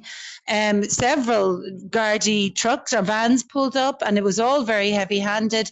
And obviously, people on tenterhooks down there uh, for days on end, standing outside Racket Hall, which is you know what an aptly named place what a racket that has all been. It was a functioning hotel etc you probably know the story yeah. and all the staff were just left go two or three days in advance. So obviously it was an incendiary kind of move and it was a powder keg. And to do it that way it just was so so disappointing. So yeah we we are we are nervous that the same is going to be done here in Fermoy now but the thing is, it kind of it kind of backfired on them, I think. And I am genuinely objective here. People may, maybe won't believe that, but I am. I am objective. Um, as an Irishman who's travelled around the world to find work and to better my own life, you know, I have sympathy with economic migrants. A lot of sympathy with them. And I, I had David Kurten, who's a, I suppose you'd say David is a Christian conservative. He's a politician. He was on with me in the first there. He's a former member of the London Assembly. And I, I, I, put it to David, and I might put it to you, uh, Laura. So, look, I do have sympathy with a lot of these people. But look, the fact remains, and it must be frustrating for you. I mean, I, I watched um, a, a, video, and we'll talk about it in a moment. You, you, you've spoken about child trafficking. I mean, this is something people are missing the potential for criminality here. um, which is which is wide open. In fact, the last time somebody spoke to me about that was about a year and a half ago on this program. We'll come to that, but look. The thing that, that that disturbs me more than anything is, and it was wonderful in Roscrea because the, the people, obviously peace, peaceful people, um, decent Irish people, you know, they weren't going to get in, involved. They were not going to be violent towards families uh, of asylum seekers. They were not going to be violent no. towards the Gardaí. Of course, they were not. No more than you would be. Here's the thing that kills me so it's the ad hominem attack. So I've seen you being attacked in the national press, the Irish Independent. And this is what they do. It's it's called an ad hominem attack. You will know all about it, Laura, mm. but our listeners probably won't. So people like Laura and others are saying, look, You've destroyed, you've decimated public services all over the country. You've made it difficult, it, next to impossible, for people to get dental treatment, to get medical treatment. We can't mm. get a house. So it is palpably mm. insane then to increase yeah. the people coming into the country by 32%. But what they don't do is they don't argue with you on those terms. They don't argue with you on what it is you're saying. They do the ad hominem attack, they attack you on something that you're not saying. Yeah. So they accuse you of being a NIMBY or being a racist or being a little mm. Irelander and all of that old bollocks, excuse my language. That must be very difficult to deal with because I couldn't deal with it, to be honest. Go ahead. Yeah, I I'm actually so astounded, Richie, at I, I, get that people speak from emotion, you know, and I mean, I, I get emotive myself um, very, very regularly. But I also, I suppose, I, my background's in science, and I have to go with the evidence, and and I have a lot of evidence before my very own eyes. You know, um, we're being patronised and told we're, we're we're falling for myths about immigration, and we're on internet or Telegram or wherever it is too much. You're not going to counter um, what's before my own eyes with with with a patronizing talk down, which seems to be the way that the government are proposing to address this. Let's counteract all of this with talking to them and explaining that they're all falling prey to these myths and they, they're being infiltrated by the far right and everything. I'm sorry, but like, you're not going to deny me the nose in my face that I can see when I look in the mirror. You know what I mean? I can see what's happening. And we're talking to people that are calling to the tent all the time and that are contacting me through social media. I mean, the stories are, are, are horrendous. But the one section of society that will not talk to me. And I mean, for many weeks prior to Christmas, I tried to reach out to our detractors. I'm being polite and calling them that. And I've said, talk to me. And some of these are my neighbors and, and I, people I would have thought of as friends and that I know in the town. I said, You know where I live. You know where I am. This is my number. I've dropped my number into various. I said, Get them to call. I'm sure. I just maybe again naively felt that over a cup of coffee we can always find common ground. And it's difficult to do it on social media but over a table like most people on this planet are good people and you can find common ground but they will not engage. And instead i mean i try and not look but i sometimes i, I stick my name in and look and I'm, I, I shudder to see what people are saying about me. It is just it, it, and these are people who will not show their face, and they're people who have actually passed the tent and commented online on what they've seen there. And I said, "My God, I was probably sitting there. Why didn't you say hello?" You know. Yeah. So they're coming from a place just rooted in emotion, will not look at the hard facts and the evidence. We all want to put our arms around the world.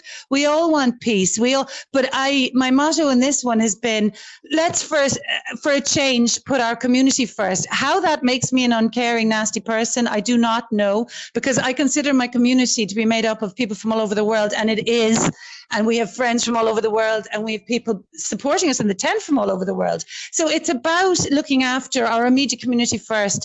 And, and we can't put our arms around the world. There's only so many resources. Everything is finite. So, you know, you've got to have a bit of common sense in this and put your heart aside for one moment, or at least devote some of your heart to your own immediate family and community, and then start looking at a little bit of the evidence and, the, and, and use a bit of common sense. And that's all we're doing. And that's what I would say unites us down in the tent there. Uh, and, you know, I think far more people than you might imagine. You know, people who might you might think are shunning the protesters. Many of them will secretly will support what you're doing, but they're terrified of, of saying anything. And yeah. you, you know, yeah. establishments for years have been very successful using that tactic. Uh, you know, people feel that the, the worst thing that could happen to me is if I am outed on social media or outed somewhere else as some sort of xenophobe. I can't have that. And they're mm. terrified of it. Mm. We, we, I, I used to see this in the independent media years and years ago. I'd be a very, I'd be very much a critic of the, the state of Israel, right? Now, I, I would have mm-hmm. pro, I'd have pro-Israeli people on this program all the time. In fact, I have had uh, since October 7th, and we debate about that. It's fine. Yeah. But back, but back when I, you know, first got into news and politics, people were terrified to say anything about Israel, lest you be called an anti-Semite. So that was then, and, yeah. and that, that that's come to this issue now, where people know the devastation it's going to cause in their community, how it's going to bring hardship to them in hard times. It's not as if hardship is not a thing for people, it is. But if I say anything, Laura, if I say, if I happen to be mm. photographed speaking to, to Laura Boyle or anybody else, and if my neighbours think I'm some sort of racist, and that is all encompassing, that really is it, that's a serious issue, that, that fear of being outed or, or being accused of something. I mean, you've obviously gotten beyond that. You've managed to get beyond it, so have the other protesters. But for many in society, yeah. I reckon they support you, but they're scared. Yeah.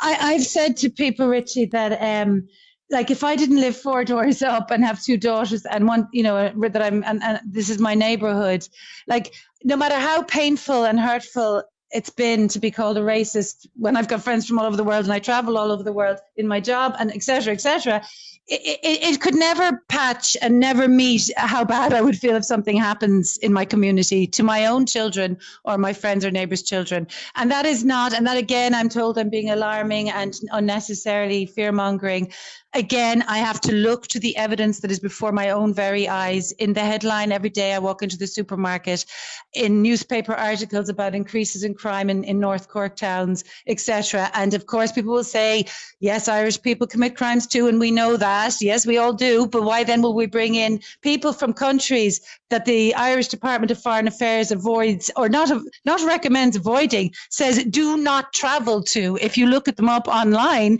like Somalia and countries like that and yet they're saying, come on in here, welcome, and have no documents. So no matter, I can take any kind of abuse rather than I'll take that over the pain of something happening my kids and me not having spoken up about it.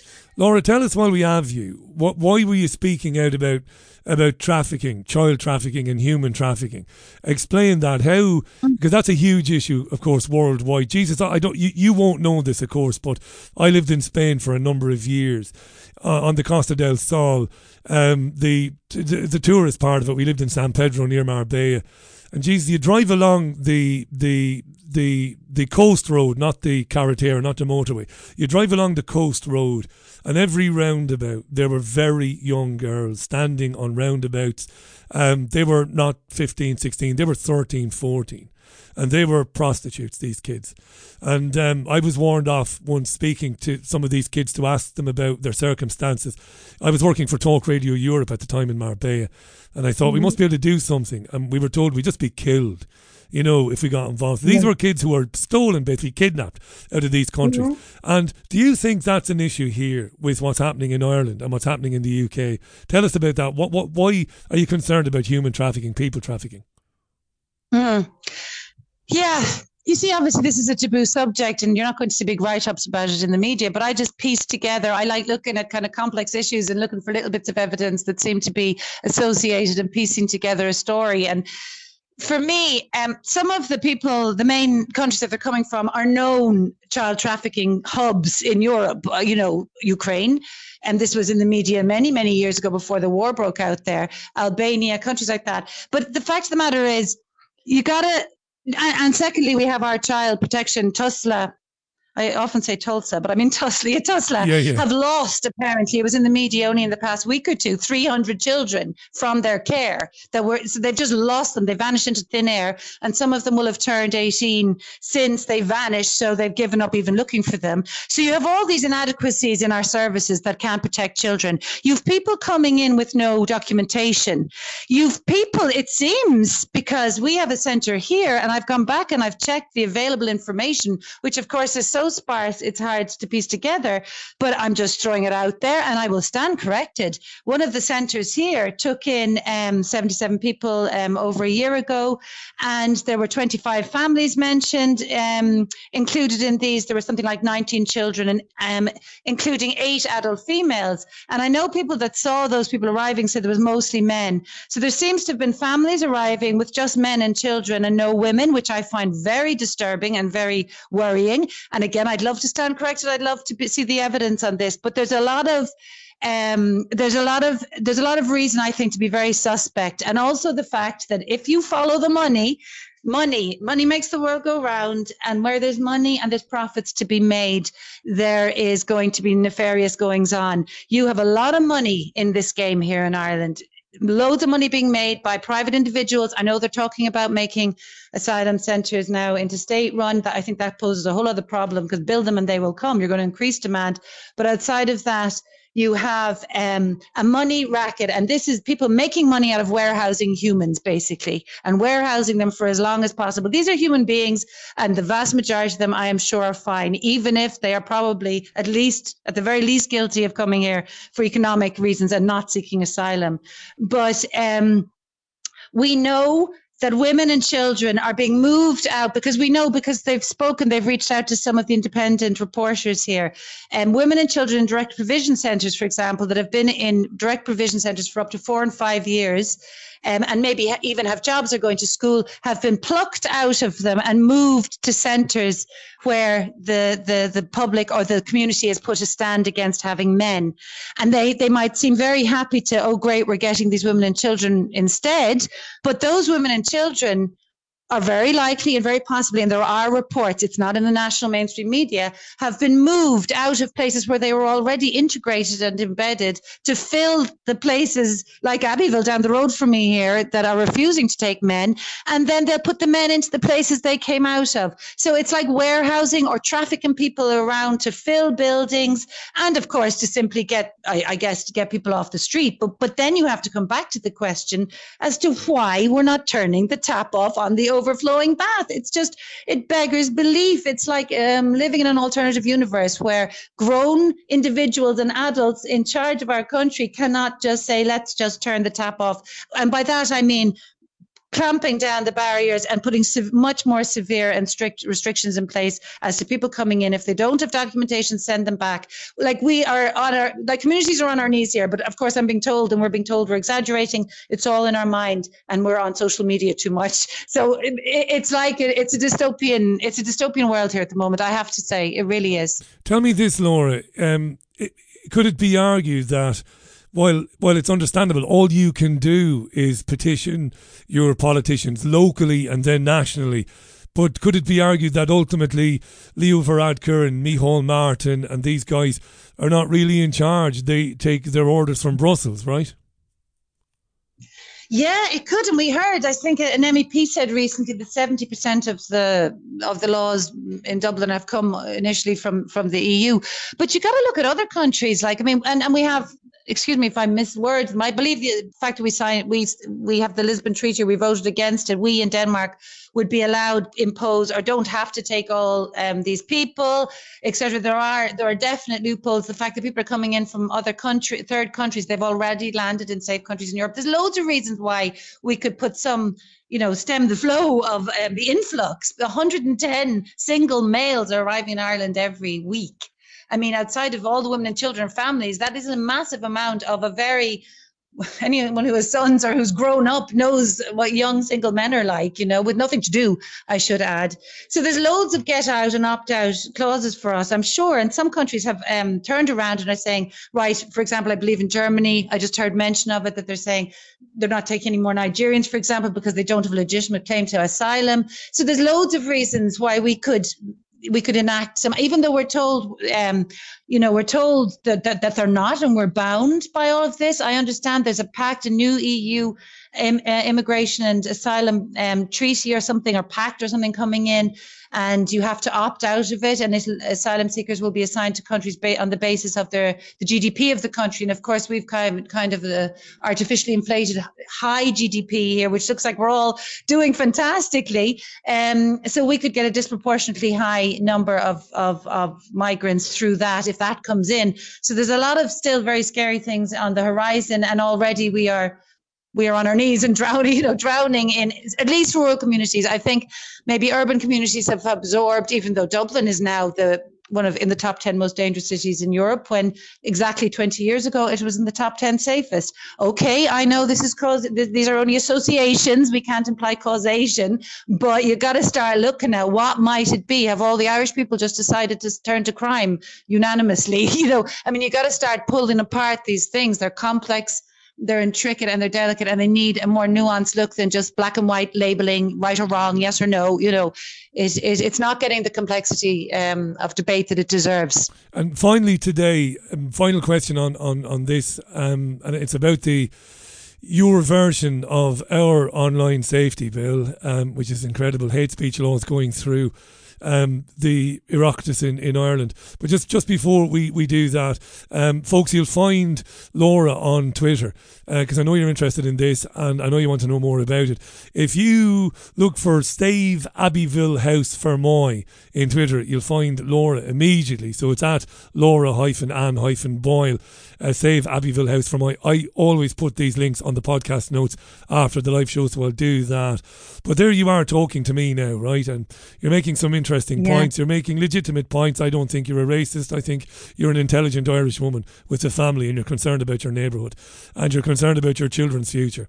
Um, public services drastically cut. People can't access things. I'll tell you what we'll do. Let's bring lots more people into the country. It's madness. I totally take that. Mm. But there are well, there there is a law, there is a bill uh, going through the um, Irish legislature and it um, might make things very difficult for people like you in the near future in terms of you going online and talking about this stuff. You might be labelled an extremist. What what what what you reckon? For for again for people who don't know what we're talking about, this is, again has garnered international media attention because Ireland's yeah. proposed hate speech law is about the most draconian uh, on planet Earth. You're obviously worried about this terrified. I mean, I, like I, I, I kind of wonder, are we the crash test dummies for the rest of Europe or something? That everything's being tested here. Yeah. Like we were, I was in Dublin in the RDS in, in last um, last September at the Free Speech um, Symposium. Michael Shellenberger, who's an internationally you know, renowned journalist um, attended, and there was wonderful Irish speakers, Sharon uh, Senator Sharon Keogan, and speakers from Gript. And it was chilling. It was terrifying. We are in the national, international spotlight. It feels like we're guinea pigs or something that's being tested on us. And if us Irish accept it, that it'll be rolled out everywhere. I don't know. It's draconian. It's dystopian, and it is truly terrifying to think that I could be considered um, that I'm spreading hate in what we're doing, or me, or any of my wonderful colleagues and friends down in the tent there that we are spreading hate and doing what we're doing. But I, I yeah, it's terrifying. I, it's going to have to be a, a, a, big no, but I don't know where it is at the moment. I'm hoping it doesn't get through. But we also have a referendum on the 8th coming up to remove um, the words of woman and to, I believe, totally um, damage the, the sanctity of the family and the mother in the home um, on the 8th of March as well, and um, with a constitutional change up, up um, for, for voting. So there's a whole lot happening in Ireland at the moment. And as I say, George Orwell wouldn't get a look in uh, no, these it's amazing, isn't it? And on the hate speech bill, I mean, if they declare um, being a migrant to, to being a protected uh, characteristic. So obviously there are protected characteristics around race, of course, ethnicity, sexual orientation, of course, religious freedom. Um, but if they say that being a migrant, migrant itself is a protected characteristic, it'll make things very difficult for people who want to question the legitimacy and the sanity of opening your doors with um, you know, with no quotas um, whatsoever. No, do- no doubt about that. This is the absolute bloody final question, Laura. I'm sure you're busy. I don't want to keep you too much longer. But but on the hoteliers, so I've heard from a couple of hoteliers, and God, I feel sorry for them because they didn't want the COVID nonsense sprung on them. Now, I'm, I'm not denying COVID, in case anybody is wondering. Laura might have listeners who might have come to the show just for the first time because Laura is on. I don't know what yeah. went on in 2020. There was a virus. Yeah, there was. Maybe there was. Um, it wasn't serious, though we know that. And they wrecked the economy. And I've heard from hoteliers who've gone, Richie, I have no choice, Richie. Richie, if they come to me and say, Yeah. listen, we'll, we'll give you all of this money, you don't have to do squat, you don't even have to make the beds, you don't have to cook, we'll give you this money and we'll take over your hotel. It's a no brainer, Laura, is it? Yeah, arguably it is. And I've seen some really sad cases where people are saying, I, there's nothing more I can do. But everyone has a choice, Richie. Everyone has a choice. And um, you got to be able to look yourself in the mirror in the morning when you get up and, and, and, and acknowledge that you've contributed to the downfall of this country and all our children and grandchildren's future. I mean, you've got to be able to look yourself in the face every morning. And I don't know how they do. But at the same time, I, I they, they went along with the lockdowns and, Yeah, you know, took the money from the government. A lot of people warned that don't do it, don't do it. There's a high price to pay for free money, a high price to pay. And you've got to look as well at a situation in the country because we keep getting this thrown at us as well about we need migrate inward migration to, to do all the jobs that Irish people won't do. But I would ask, why is no one asking why are conditions so unfavorable for Irish workers? Well said. Um, that Well they, that said, all Laura. leaving and Well said, because I would go. I'm not. I'm not. I'm not joking when I say this. Now, I've I've third level education like yourself. It doesn't mean anything, right? It doesn't. Not to me. It doesn't. Anyway, I'm not. I'm not a snob. I tell you what, Laura. If I if I got a fair day's pay, I would love to work in the fields. I would love it. I picked um, strawberries and and blueberries when I was a kid for money in Wexford.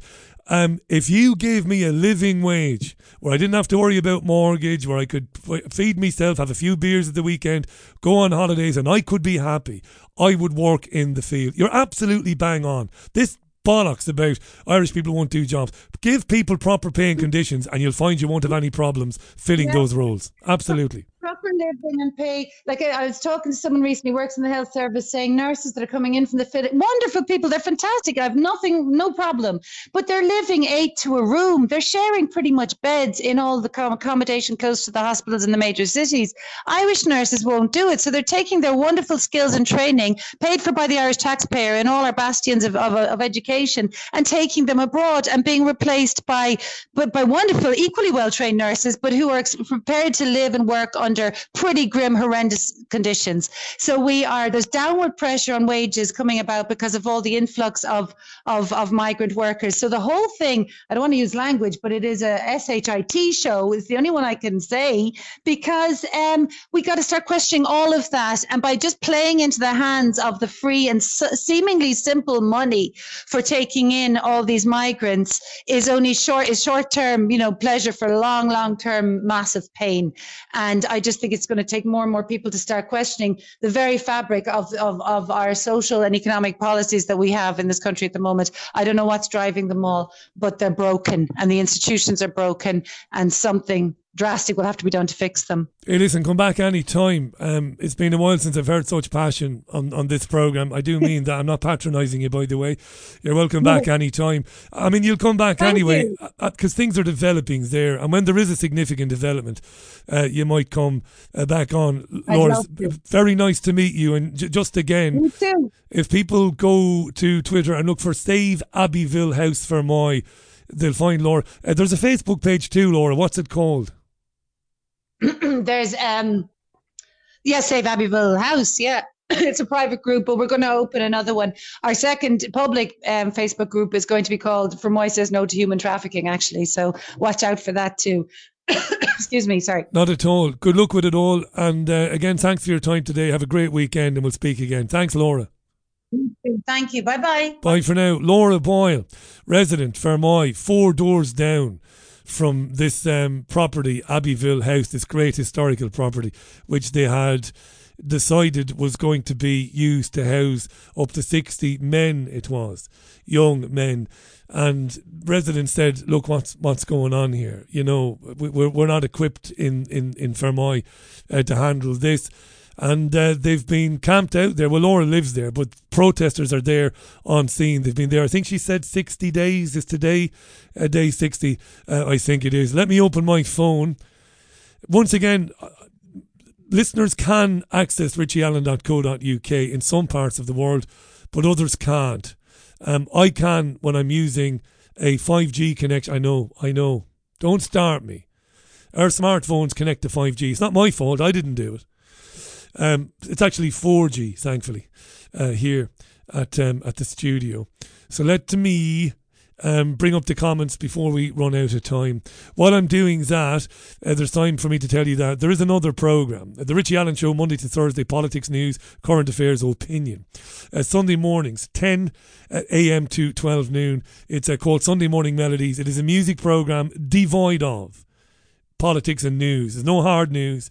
It's just nice chat, uh, pub type chat, really, you might call it, and um, high stool chat, you might call it, and some lovely music. I'll be doing that this Sunday at 10 uh, to noon, as I always do. Um, Colin isn't conv- isn't convinced there was a novel virus at all.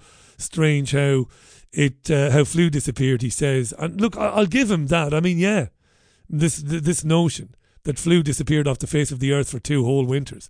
Agreed, 100% right, absolutely. Well said. Mr. Sin says, Richie, regarding the protest in Roscrea this week, the Irish state sent in a public order unit and railroaded a peaceful protest. There were scuffles and one man was arrested. The state then sent in buses of women and children to the site with the public order unit still in situ. How bad are things in the Irish system when they send children into a situation like that? Did the state want to create a situation here for the optics, or are they just totally reckless? asks Mr. Sin. Thank you for that. I don't know the answer to it. I really don't. But I think the tide is turning, I think. And it, it, it, it might be as simple as this. While it is true that there's no doubt in my mind many Irish people are concerned about this, but are reticent. Love that word, reticent. Nervous, right? If I say anything, I, I've seen this amongst my own friends over the years. Now, when I say this, I mean I've seen this amongst my own friends going back two decades. Scared to speak about anything, uh, to say anything in certain circumstances, in certain places, lest they be labelled as something. And I could never understand that self censorship. I do understand it now. Because we, we do live in the age now of cancel culture. We do live in the age where there are genuinely tangible um, repercussions for people who find themselves on not the wrong side, because there is no wrong side. Everybody's entitled to an opinion, whether it's an informed or ill informed opinion. But if the state, if the apparatus of this, if the hidden hand has said it has been decreed trans women really are women. People with penises, men, can be women. It has been decreed as such. There you are, case closed. For many, they find themselves unable, incapable of saying, well, actually, I don't agree with that. Because now there are consequences. But I, I think, you see, and this is a this isn't new. It's something we grew up with. You know, if you call somebody names, if you slander them and insult them, and you do it repeatedly without much of a pause or a break, it eventually loses its impact, doesn't it? And it, and, and it does, I think. Again, we saw this back in the um, the period when I came into the independent media. I got my start in commercial radio. I came into independent media, I suppose, when I worked for Talk Radio Europe, which is commercial uh, radio, but I was able to do my own thing and say what I wanted to and interview who I wanted to. And back then, you could be brought down if you talked about Israel in anything other than supportive terms. You could be brought down by accusations of anti Semitism. And people were very scared of that back then. I mean, they really were. They were more scared of being labelled as anti Semitic than they were of being labelled as a racist. Honestly, that was the word. Oh, don't, don't. And um, I had it a bit. And eventually it wore off. And I'm seeing this with this situation in Ireland that this, you know, throwing labels, xenophobes at, you know, racists at people is beginning to lose its impact, I think. I really do believe that. And people are getting tired of it. You know, and more people are looking at because it, th- there is something in us as human beings, some something built into us, something that we have innately, and that is that we do have this thing where when something is demonized, and it is demonized from all quarters, whether it be a person, a person, or or a movement. Excuse me, I'm losing my voice now. When something is castigated from everywhere, there's something in us. It's it's deeply ingrained in us. We're kind of inclined to start to wonder what's going on. Why is everybody piling in on that person? Why is everybody having a go? You become intrigued to kind of find out, well, what's the real story there? And I think in Ireland, this will be happening in Ireland where people will be wondering, well, they can't all be um, little Irelanders. They can't all be NIMBYs. They can't all be racists. Why are the, the why is the media in its entirety? Why is the political class uh, demonising a group of people in Ireland who are scattered, by the way, in communities right across the country? I think that's happening at the moment in in Ireland, and it's reflected in the messages I get to this program from people. You know, some people who send me emails and say, "Don't read it out, Richie. Uh, don't read it out. Don't use my name." But I have sympathy with the protesters in Roscrea. I have sympathies with the protesters in Mayo, in Cork, in Kerry. I, I, I can't say very much because I work in the public sector and I might end up losing my job. There's no doubt about it. People are all over the world, not just on that, but even on the vaccines. Where if you questioned or criticised the COVID jab rollout, if you questioned whether they were doing more harm than good, for a time in 2021 particularly, when we knew they were killing people, um, those who questioned the the efficacy and the safety of the jabs were hammered from all sides. But that has subsided a bit. Again, because they went overboard too much. Too much criticism of people. That in communities, in towns, in in in villages, on the highways and byways, people begin to wonder why why are they going after these people so vehemently? Why are they so viciously trying to take down somebody who's really only suggesting there might be something wrong with the job? Maybe there is something wrong with the job, maybe. So there you are. That's how I see it in, in any in any case. Um, that's pretty much all I have time uh, for you today. Thanks to David Kurten. Thank you, David, uh, for coming on in the first hour, the founder and leader of the Heritage Party. And a big shout out again to Laura Boyle, who was on with me just now. Save Abbeyville House Fermoy. You'll find that on Twitter and on Facebook. Do uh, check it out. Now, as I've already said, but I'll mention it again, we'll speak again maybe on Sunday morning at 10 o'clock UK time uh, for Sunday morning melodies. If that isn't your thing, no harm, no foul. I'll be back uh, on Monday with the Richie Allen Show. And on Monday, I've got an incredibly interesting guest coming on the programme to talk about the plans to basically hand over countries to countries are not sovereign anyway. We know this. But the last vestige of of um, sovereignty, how nation states are going to hand over their health policies or the running of their health policies to the World Health Organization. Um, I have a brilliant journalist coming on who's done remarkable research into this on Monday. So that's Monday, but uh, I might talk to you on Sunday. There you go. All right. And I'll breathe now. Thanks for listening. Until next time, from your BBG, it's bye for now. By the way, the papers will be online tomorrow, Friday. That's a Monday to Friday podcast. It's a podcast. It'll be online sometime before 7:30 a.m. Bye now, Slán Tamil.